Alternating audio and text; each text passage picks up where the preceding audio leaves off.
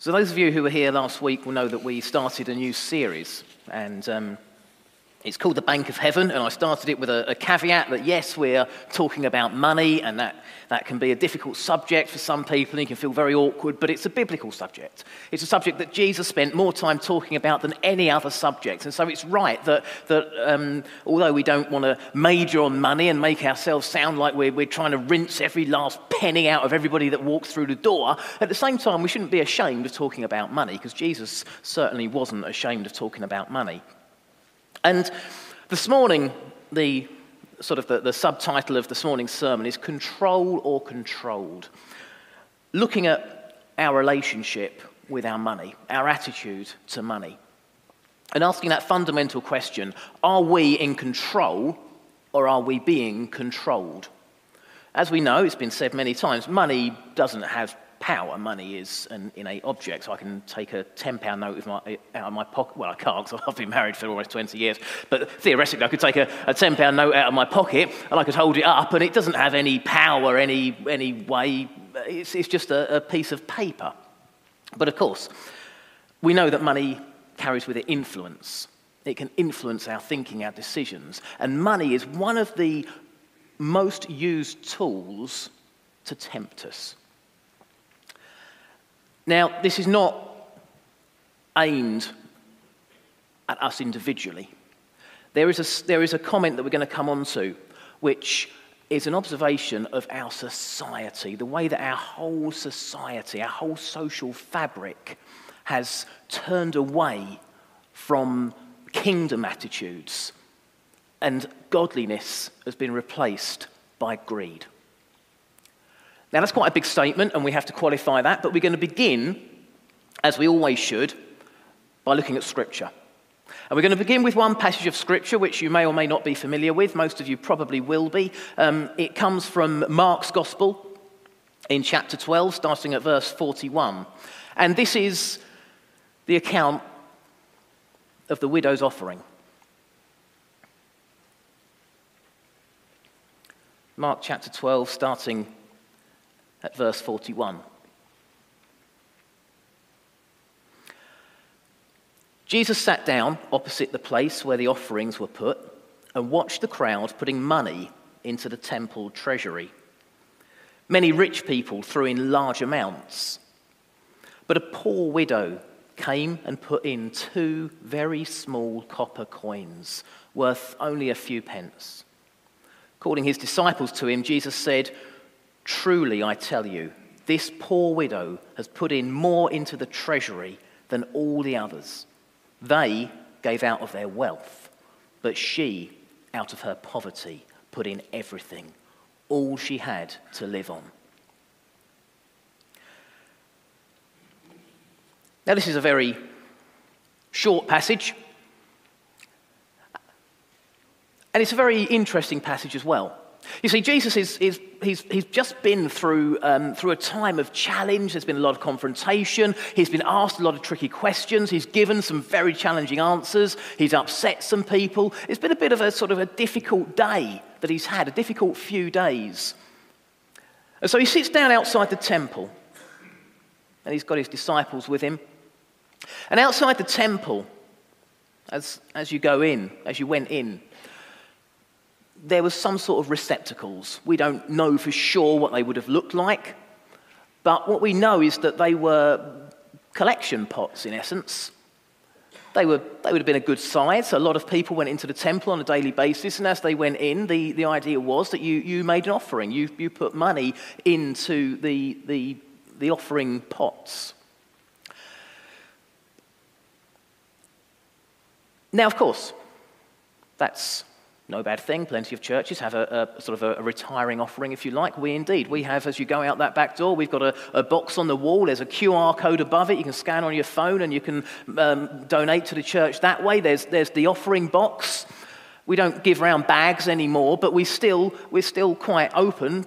We, we only get by on what is given by our faithful members and regular attenders.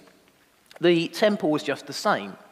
But you see, the difference is that outside the temple, there were these big pots, and whereas you can wander past and scan a QR code or you can discreetly drop an envelope into, into the box on the wall. In these days, money was coinage, and dropping coins into a large pot, it makes a noise. You can't really do it discreetly, can you? You can't do it subtly. I don't know if you've ever been in, um, in a, a, a pub or somewhere where someone's been playing on a fruit machine, and suddenly they get lucky, and you hear and you hear the ga-dung, ga-dung, ga-dung, ga-dung, ga-dung, ga-dung, and it goes on and on and on, and it's like the beat of a drum. And eventually, it, it's kind of like the noise of all the pound coins dropping and dropping and dropping and dropping. It makes you, you can't you interrupt your conversation. You can't keep um, uh, talking, and you lose your train of thought. And eventually, people look round to see what's going on because the sound, we all recognize the sound of money. We all recognize the sound of, of the coins just dropping and dropping and dropping and dropping. And you think, oh, wow Lucky day. And then you watch as it's all put back in and you don't hear that sound again for a few weeks. But you see, that sound, it does, it does, it, it's a bit of a Pavlov's dog thing. We recognize it, we know that's money dropping. And it was exactly the same when, when people stood outside the temple near these big receptacles, jars, pots, whatever we call them. When the wealthy walks past, they may not have intended it, we're not told that they were doing it out of pride or out of a look at me, but simply the setup of the temple was that I've got this sack of cash, it's my offering to the temple, I need to pour it in. And as I pour it in, it makes this, this noise not dissimilar to a fruit machine. Gadung, gadung, gadung, gadung, gadung. Wow, who's doing that? Flipping it. Wow, that's amazing. Look at, oh, wish I had that to give. If that's what he's got to give, imagine what he's got to keep. Wow. Everyone's head's turned, everyone's looking, everyone's watching. And then this poor widow, lady on her own. We're not told her age, we're not told much about her at all. We're told that she was poor and that she was a widow. And those two things kind of went hand in hand. She didn't have a husband anymore to, to provide, to work. She wouldn't have had much at all. And she goes up to the pot after this windfall has been poured in, after the rattling and the noise has been, has been reverberating and the sound has just finished. And as she walks past the pot, if you listened really carefully, in a moment of quiet, you heard a ding, ding. And that was it. She dropped in an amount which is difficult to quantify in today's money, but it was probably a few pence. It was a, it was a, it was a totally insignificant sum of money. Totally insignificant. But to Jesus, it wasn't.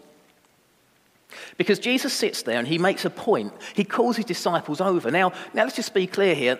As I said before, the, the wealthy who were putting money in, we're not told they were doing it for their own glory or anything like that. This is not a comment on, on them and pride or anything. We're not told the widow was even aware. By the time she got there, she didn't know what had gone on before. She wasn't aware she was being watched or listened to. It's, it's more about the heart of the giver. You see, sometimes we can, we can give, and we can give generously. But when we give, when we give to God, it's, it's sacrificial giving.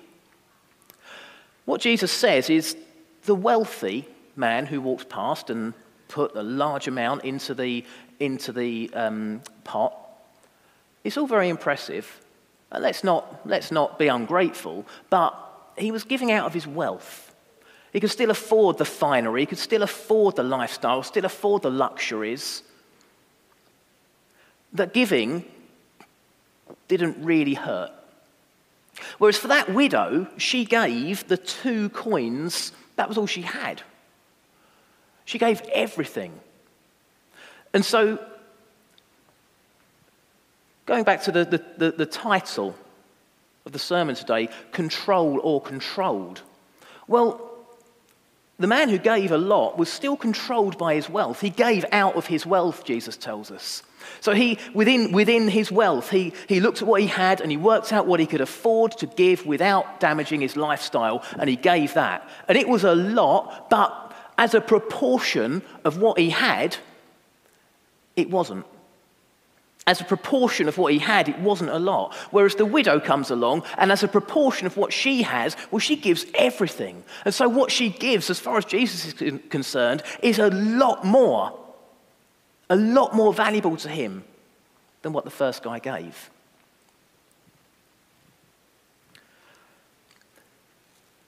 Now, there are three, three things that we can learn from the attitude of this widow. But first of all, before we do that, let's just remind ourselves.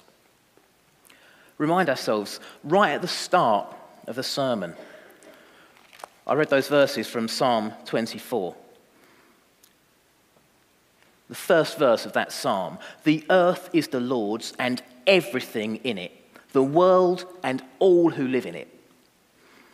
Let's just see if that's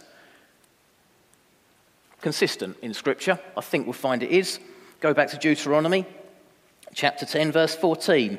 To the Lord your God belong the heavens, even the highest heavens, the earth, and everything in it. If we go to the book of Job, God talking to Job says, Who has a claim against me that I must pay? Everything under heaven belongs to me. So we see, see this, this, this theme, this consistency, this constant reminder that everything in the world belongs to God. And that includes our money. So let's not make the mistake of thinking, well, hang on a second, I've, I've earned that. That's mine. If I choose to give some to God, then he should be grateful. No, no, no, no, no. That's not the way it works because you, you earned that money on, on borrowed air.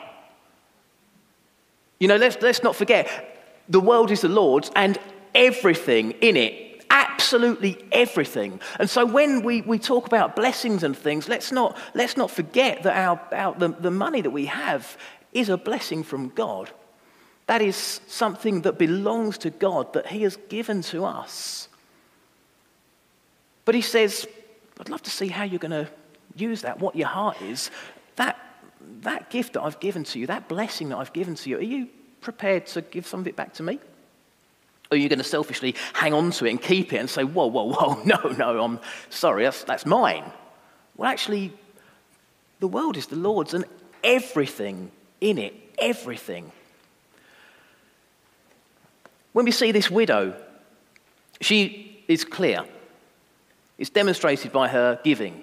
She is clear about the ownership of her money. We're told that those two, two little copper coins are all that she had in the world. This is a lady who is poor beyond what we can imagine.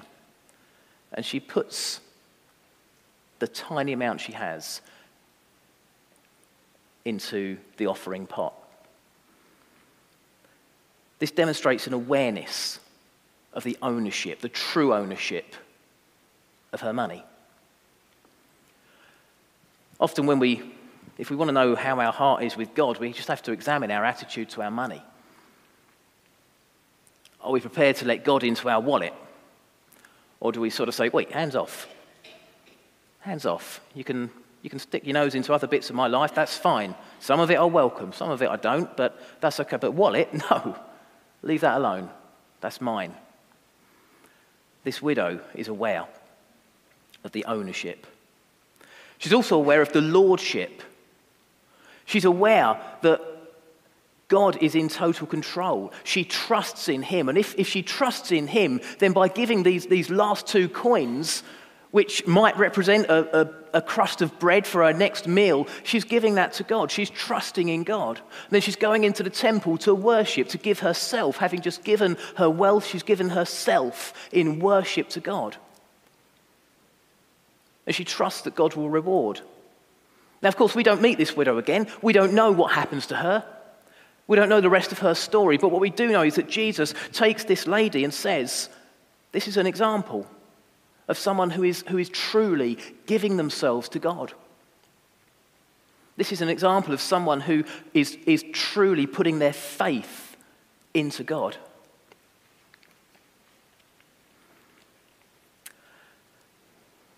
We live in a world which is constantly selling us lies. You've only got to go out into the city and you go into so many different shops and you see things that it might be a, a, a massive new widescreen TV or it might be a car, it might be, might be anything. And you can't afford it. You think, oh, that's, that's a lot of money. I, I don't have that money. But then there's always someone there to say, hey, that's all right. You can afford it. Pay for it over the next five, six, seven, ten years, little by little. You can afford that. It's only going to be this tiny amount each month. You can afford that. Of course you can. And you see the thing and it's standing there and you think, oh, I, I want this. I want this. The temptation's there. Yeah, okay, I'll sign away. The next 10 years, I'll be paying for this. And what you end up paying is a, an amount that's far, far greater than the amount you can't afford.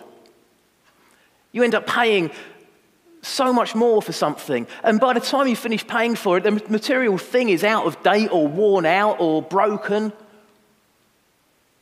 And you find yourself lusting after more, wanting something else. You see, what you do the moment you take on that debt is you, you stop being the one in control of your money and you become the one controlled by your money.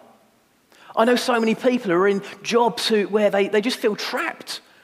I'd love to get out of this. I'd love to, to go and pursue something else, but I can't afford to start again because I've got all these, these debt obligations. I can't afford not to earn what I'm earning now. They're being controlled by their money. It's not God's will for us, it's not God's best for us.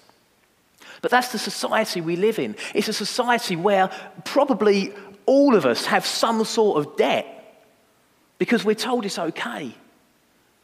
It's okay. But it's not God's best for us. In Proverbs 22, verse 7, we read, The rich rule over the poor, and the borrower is slave to the lender. The rich rule over the poor, and the borrower is slave to the lender. And that's the situation we find ourselves in when we, when we live outside our means. Suddenly, we, we find ourselves with financial pressures which, which, if we're not careful, build up and up and up, and, and they, can, they can just overwhelm us and overrun us because we've allowed ourselves to be brought into a situation where we are controlled rather than being the ones in control.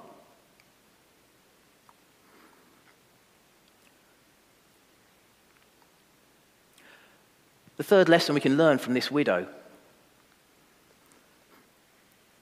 is that we should be willing to be sacrificial with our money, to be sacrificial in the way that we, that we use our money. And sacrifice hurts. Jesus can tell you that. He's been there, he's seen it, he's done it. Sacrifice hurts. I love the attitude that we read from David in, at the end of 2 Samuel, chapter 24. And we read about how David has, um, against the will of God, taken a census of all the, all the people under his control. He wants to know how many people he's got in his, in his kingdom. It's a bit of an ego massage. It's, a, it's an exercise. God said, You don't need to do that. And David want, wants to do it, so he does it anyway. And then, and then there's, there's illness in the land, there's disease, and David realizes that, that God's not pleased with him and he needs to make amends. And so he makes amends by um, uh, walking up to. Um, uh, a man named Araunah, who was just a servant in the kingdom, farmer probably. And David goes up to him and he says, Why has my lord the king come to his servant? David says, I've come to buy your threshing floor so I can build an altar to the Lord that the plague on the people may be stopped. Araunah says to David, Let my lord the king take whatever he wishes and offer it up. Here are oxen for the burnt offering, and here are the threshing sledges and ox yokes for the wood. Your majesty, I give all this to my king. May the Lord your God accept you. So, in other words, David, David says, Look, I, I need to make this, this sacrifice. Can I buy a threshing floor? I need to buy the wood and, and the, the livestock. Can I buy all this? And, and this loyal subject says, You're my king. You can have it. I'll give it to you. But David, David says these words. He says these words No, I insist on paying for it. I will not sacrifice to the Lord my God burnt offerings that cost me nothing.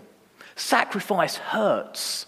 And that's why we don't like talking about money, because it hurts. Because we'd rather, if truth be told, in our sinful nature, we'd rather not give to God. We'd rather go and, and, and buy the telly, buy the car, whatever it might be that, that, that floats your boat, might be a boat. We'd rather do that. In our sinful nature, we, we don't like getting, giving and getting nothing back. David's attitude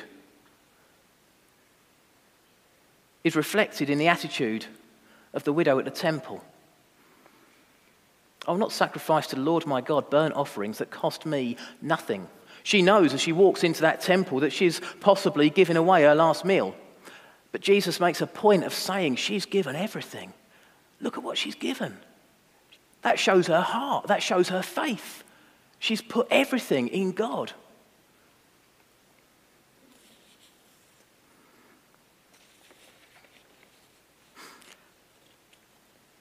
It can be quite depressing when you look at the, the figures around debt in this country. I read recently that the average average person, if you take the, the national debt owed by, by everybody and added it up and then divided it by the number of people in the country, it's about £35,000 per person.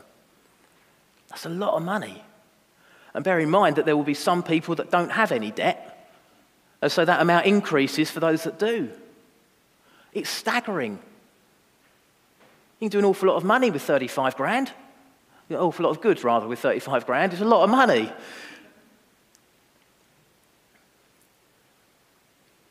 I once had a telephone call from someone I, I knew who said, Look, I need to see you.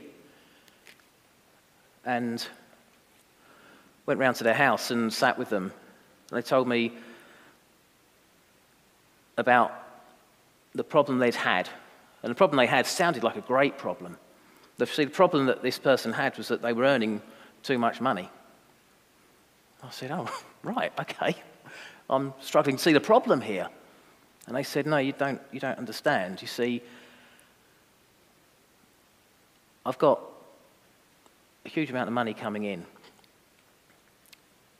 and I didn't know what to do with it.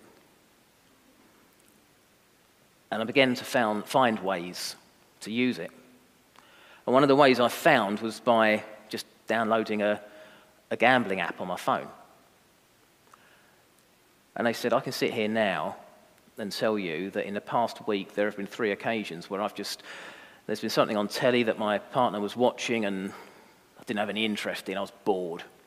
And so while they were watching whatever was on, I was just on my phone. And I'd be putting £500 a time onto onto fruit machine apps. And in this past week, I've won about £9,000. I said, right, okay, well, I'm not sure about the gambling side of it. You know, I don't think you should be doing that, but stop while you're ahead. And he said, no, I'm not ahead. I've lost 30, £30,000. Just sitting there, just going through. Again, the world we live in has made it so easy to pour away huge amounts of money at the press of a button. It's so easy. And there are so many people out there who are, who are vulnerable to that. And someone might be sitting here today thinking, yeah, that's me. And if it is, then please come and, come and speak to me or speak to someone you trust and know, confide in someone, begin to address the problem because there is help out there. We've got 12 step support groups that meet during the week in this church. They're fantastic. We haven't got Gamblers Anonymous at the moment, but we've got plenty of others. But these organizations are brilliant. But the sad thing is that, that there are so many people who have sold the lie that it's okay. It's okay to, to gamble away your money. It's okay to take on more and more and more debt. And then eventually you get to the point where, where it just becomes overwhelming. I read a quote this week from,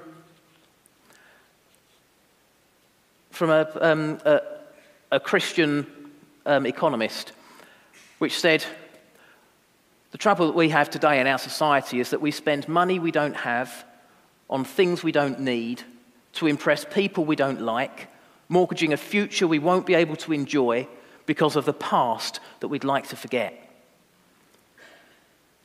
Because we allow ourselves to be controlled by our money, we lose control ourselves and give it over to, to institutions. As soon as we stop making Jesus the center of, of, our, of our wallets, our purses, our bank accounts, then we can find ourselves on a very slippery slope very quickly. But you see, it's not all bad news. It's not all bad news. I know that's a pretty grim picture of, of the country and society as a whole. But it is a reality, which is why, why I'm just putting it out there. But it's not all bad news because we have a God who loves us. We have a God who always gives us a way back. No matter how far down that slippery slope we slide, God will always reach up, reach back and pull us up. Amen. In Malachi chapter 3, we read about a group of people who have been withholding from God, withholding tithes. God's people haven't been honoring Him and tithing. They haven't been giving to Him. Now, we'll be talking more about tithes in a couple of weeks' time, but this is, this is relevant for today because God offers a challenge, but He offers a way back to, to Him through that challenge. And this is a way back that is open to any of us today. God speaking to His people he says, You ask, How are we to return? Will a mere mortal rob God? Yet you rob me. But you ask, How are we robbing you? In tithes and offerings. You're under a curse, your whole nation, because you're robbing me. Bring the whole tithe into the storehouse, that there may be food in my house. Test me in this, says the Lord Almighty, and see if I will not throw open the floodgates of heaven and pour out so much blessing that there will not be room enough to store it. I will prevent pests from devouring your crops and the vines in your fields, and will not drop the sorry, and the vines in your fields will not drop their fruit before it's ripe, says the Lord Almighty. Then all the nations will call you blessed, for yours will be a delightful land, says the Lord Almighty. You see, what God's saying there is, is test me, challenge me. The more you give to me, the more that I will give back to you. Now, this is not prosperity gospel. This is not saying that give everything to God and all your troubles will go and He will give you a winning lottery ticket and it'll all be rosy in the garden. This is God saying, give to me what I've asked for. And I will give to you more blessings than you can imagine. I will bless you, I will honor you. You see, give back to me some of what I've given to you, and, and you will see the benefit.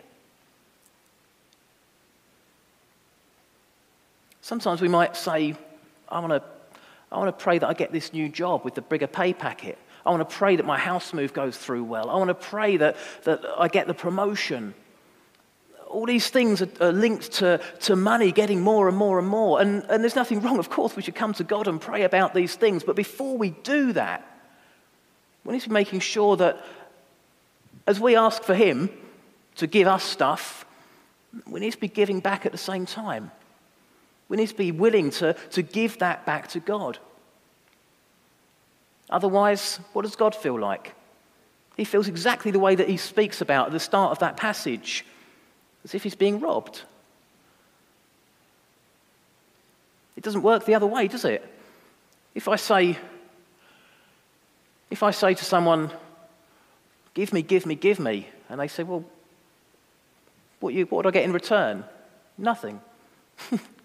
no, it's mine. Just give me more. I'm not going to give you anything, just give me more. You'd say, don't be so selfish, don't be so greedy, don't be ridiculous. That's not, that's not right. Well, we've got to make sure that we don't treat God like that. We've got to make sure that, that we, can, we can stand before Jesus and that he can see us just as that widow. That widow who gave loyally, faithfully, humbly, and wholly, trusting in God. And so, hear me right on this. I'm not saying that we should, we will need to give our life savings and every penny we have and, and, and have absolutely nothing. There's, there's nothing wrong with having things, there's nothing wrong with having possessions. I've got a car, I've got nice clothes, I've got food on the table when I get home, hopefully. I've got, I've got things, so please hear me right on this. This is, not, this is not trying to guilt people into giving. This is not about, this is not about an obligation that we are forced to, to take on. This is about an opportunity. This is an opportunity. We should see it as an opportunity to give to God to share with God, to say, God, look, my heart is for you, and here's my, here's my bank account. I'll give you everything, and I'll give you this. And God won't say, right, I'll have the lot then on your bike. Off you go. You go and work it out for yourself. Because God loves us. God doesn't do that. That's not his attitude. God's like a, a, parent where a child says, I've had such a nice day out of my, my pocket money, I'd like, to, I'd like to pay for my ice cream. And you say, Oh, oh my goodness, I've just, I'm I'm melting. That's such a kind thing, but don't be, don't be silly. I love you. I want, I'm, I'm paying for that. I won't hear of taking it. But I love you because your heart is so pure and so good. That's, that's the relationship that God wants with us.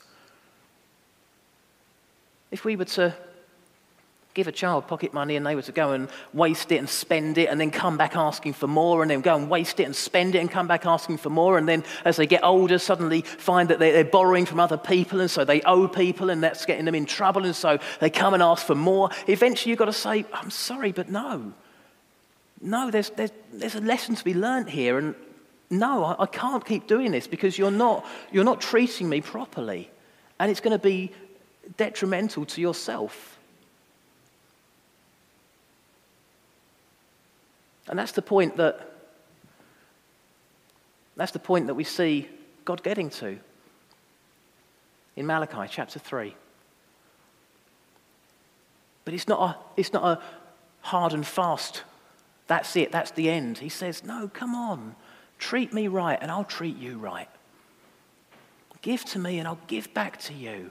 Let's make this a relationship that works on love, that works on faith, that works on, on this beautiful grace that I want to exist between, between me and my children, between me as God and, and you as, as God's children, God's people. Let's make this something beautiful. Let's make money into something beautiful, this wonderful opportunity that we see, rather than something which, which we kind of hide in the shadows. Because the light shines in the darkness. And if we call God into our lives, every aspect of our lives, every department, if we open every door to Him, then that light will shine into every dark corner. And we will find that our relationship with money becomes far sweeter as our relationship with God does the same.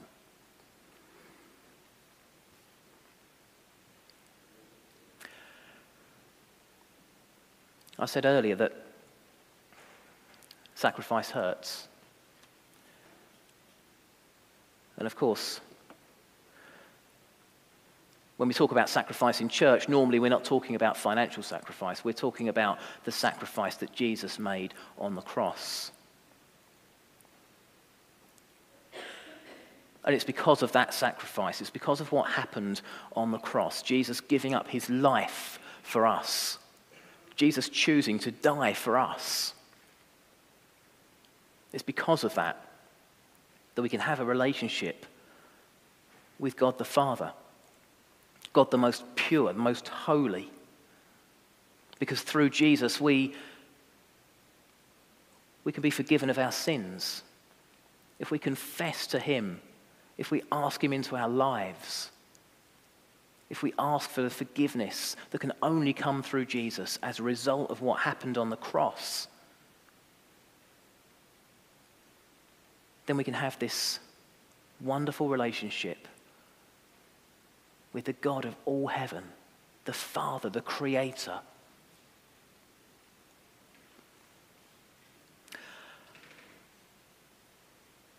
And so we're going to spend some time in prayer now. And in that time, I'm just going to leave a, just 10, 20 seconds of silence. And if there's anything that you've been challenged by this morning, then, then I'm pleased. because we should be challenged. It's a difficult subject. But I just wonder if, while we confess to Jesus silently, personally, intimately, I wonder if there's any practical steps. I wonder if if you have got debts that you're thinking of and you're thinking, oh, we should stop going on about it because I try and forget about it and put it to the back of my mind, but, but we shouldn't. We should confront these things. And maybe there's one small debt that you can think, right, within, a, within six months or within a year, I'm going to have that done. I'm going to be free of that. Or maybe you think, I'm, going to, I'm not going to take on any more. I'm going to deal with what I've got. I'm, I'm not going to take on any more.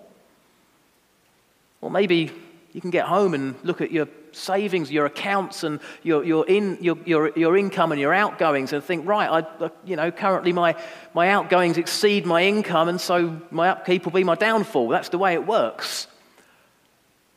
Maybe we can reassess where we are. We can make changes and say, well, in five years' time, I can be debt free. And it will be a struggle and it will be hard and it's going to be a long journey, but it's doable because I'm going to put God at the center of it. I don't know what your situations are, and it's not for me to know. I wouldn't wish to. But what I do know, what I do know is that we have all been subject to the, the lies that are told in adverts, in shop windows, that you can't afford this thing, but you can still have it. And will slowly suck you dry over years and years, and you will be tied to it. But right now, the temptation is so great that you want it, you want it and so we're going to get you. And what I'm saying this morning is that through the power of our God, there is a way out. Because, and it all comes down to the love that Jesus showed on the cross. He had a long journey to go through. He had, he had painful times. He had suffering. He had difficulty and hardship, but he did it. Why? Because he cares, because he loves each and every one of us. And that's, that's amazing. That is amazing. We have an amazing God. I'm going to pray. Then I'm just going to leave a pause for us to just spend time with our God quietly and personally and intimately. Father God, we thank you that there is nothing in this world that has the power to pull us so far from you that you lose sight of us. There is nothing in this world that makes us so detestable to you that you give up on us and abandon us. But there is something in this world that is so strong that we can always find a way back to you. And that is the love and the grace that we see poured out by Jesus in the act of ultimate sacrifice on the cross. And Father, as we prepare to share together in this communion time, as we prepare to remember the body given for us, the blood poured out for us, as we remember the glory of the resurrection, that death did not hold Jesus, but he walked out of that tomb, that he appeared to hundreds of people, that the resurrected Jesus was, was indisputable. Father God, as we do these things, we pray. We pray that you will open our eyes and open our hearts. That you will help us to repent of our sin and Father, this morning, as we've focused on a difficult subject, a challenging subject, Lord, we pray that you will help us to respond in a way that honors you. We, we pray, Lord, that you will give us hope, that even if we're finding ourselves in, in a very difficult or desperate situation, that you will be the one that we turn to for the hope of a way out because we know that when we put our trust in you, when we put our hope in you, we find something, something incredible, something powerful. We find the love of God. So, Father, as a church and as individuals, hear our prayers now as we just spend these moments in your presence, seeking your forgiveness as we repent of our sin, but also asking you, Lord, asking you to be with us on whatever journey we need to take in order to get ourselves financially and spiritually right with you.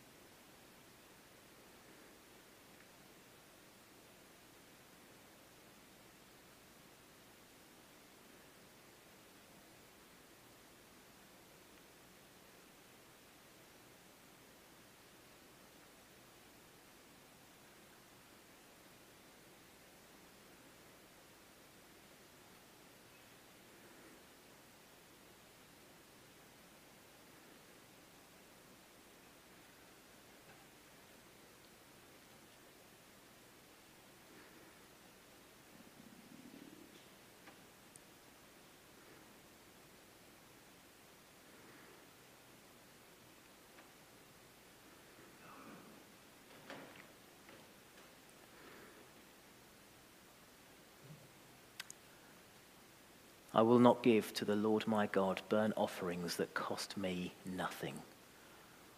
Lord, we thank you for those words from David.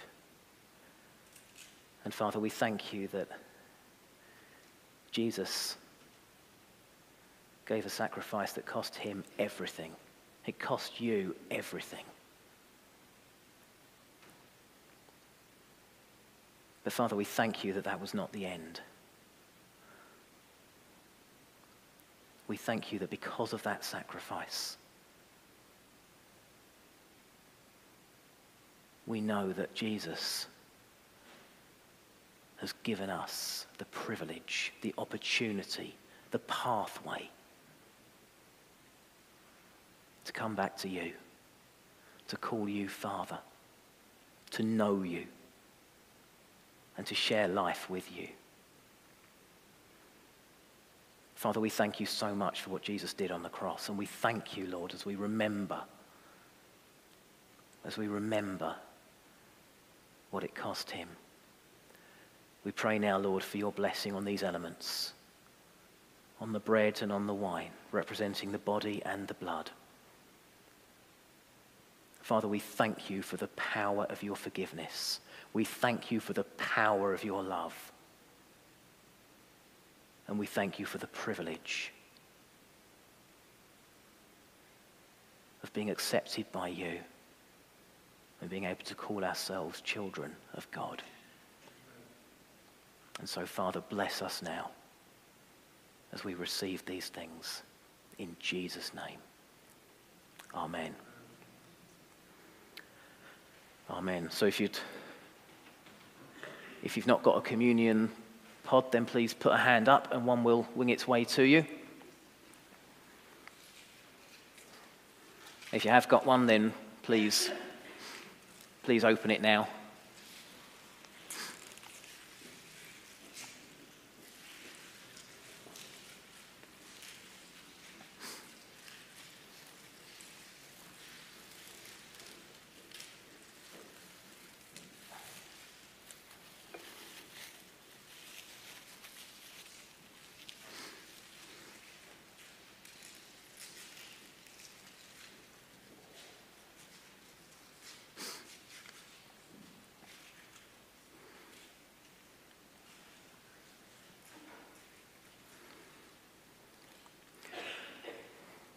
Three times a day for most people. They have a meal, sometimes on our own, sometimes with a group, sometimes very plain, sometimes a little bit more lavish. But as Jesus was sitting at the table that night in Jerusalem, in that upper room with his disciples, he made it absolutely clear do this in remembrance of me. Every time we share a meal, every time we eat, drink, every time we nourish ourselves physically, we should nourish ourselves spiritually as well by remembering Jesus, by remembering his presence, that he's right there with us.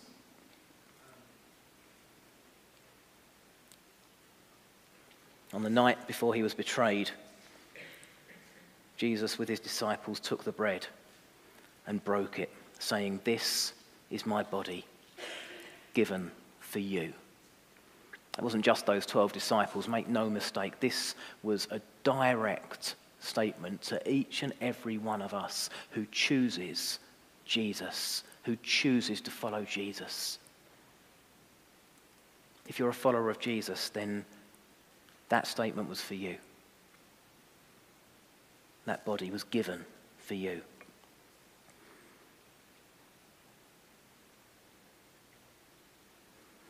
And so, let us eat together, giving, thanks to Jesus.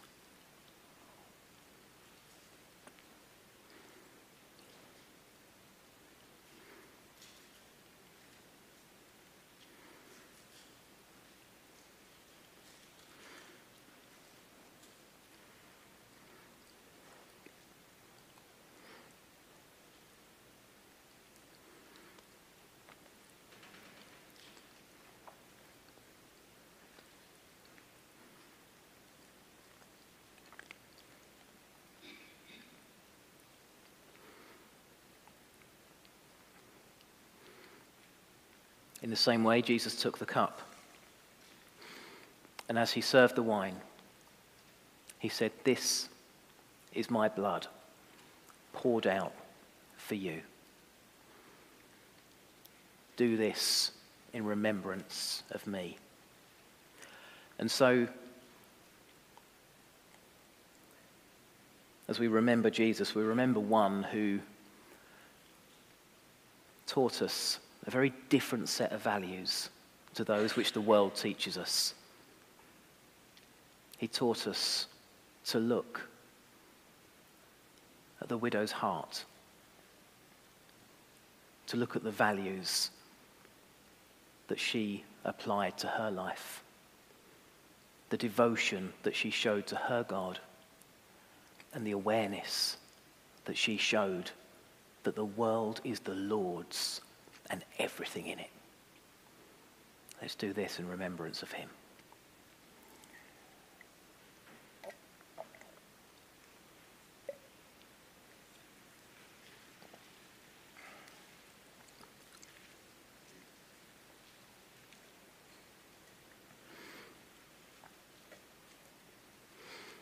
Lord Jesus, we thank you for what we have received.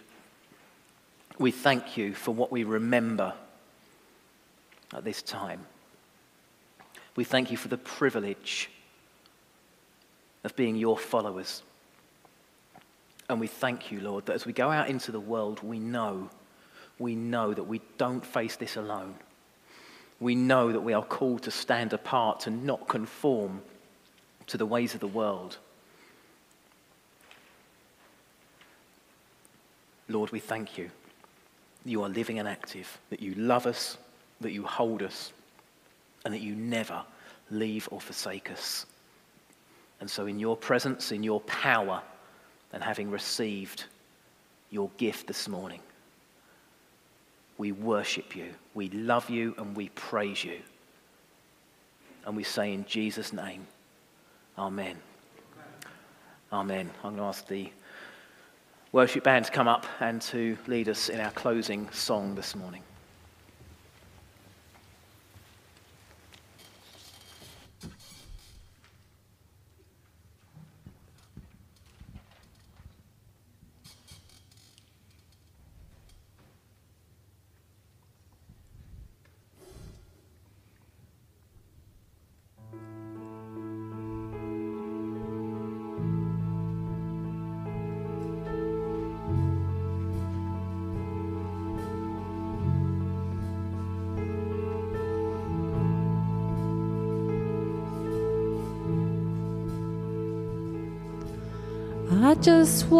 To speak the name of Jesus over every heart and every mind. Cause I know there is peace within your presence. I speak Jesus.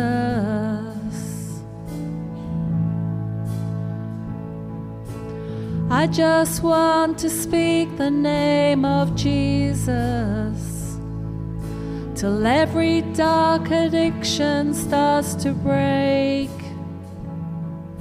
declaring there is hope and there is freedom. I speak Jesus.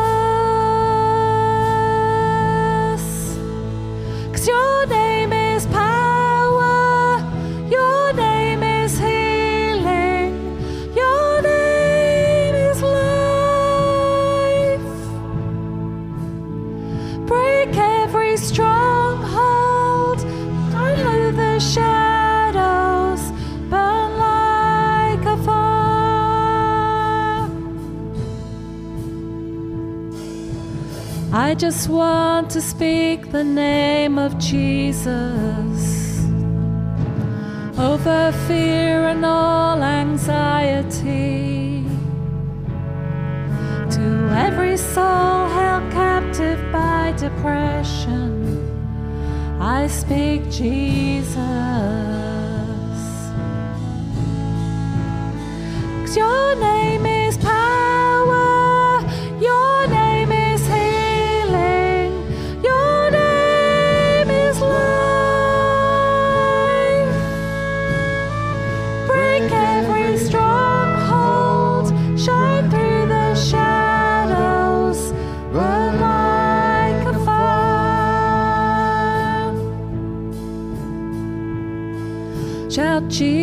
from the mountains, Jesus in the streets, Jesus in the darkness over every enemy. Jesus for my family, I speak the holy name, Jesus.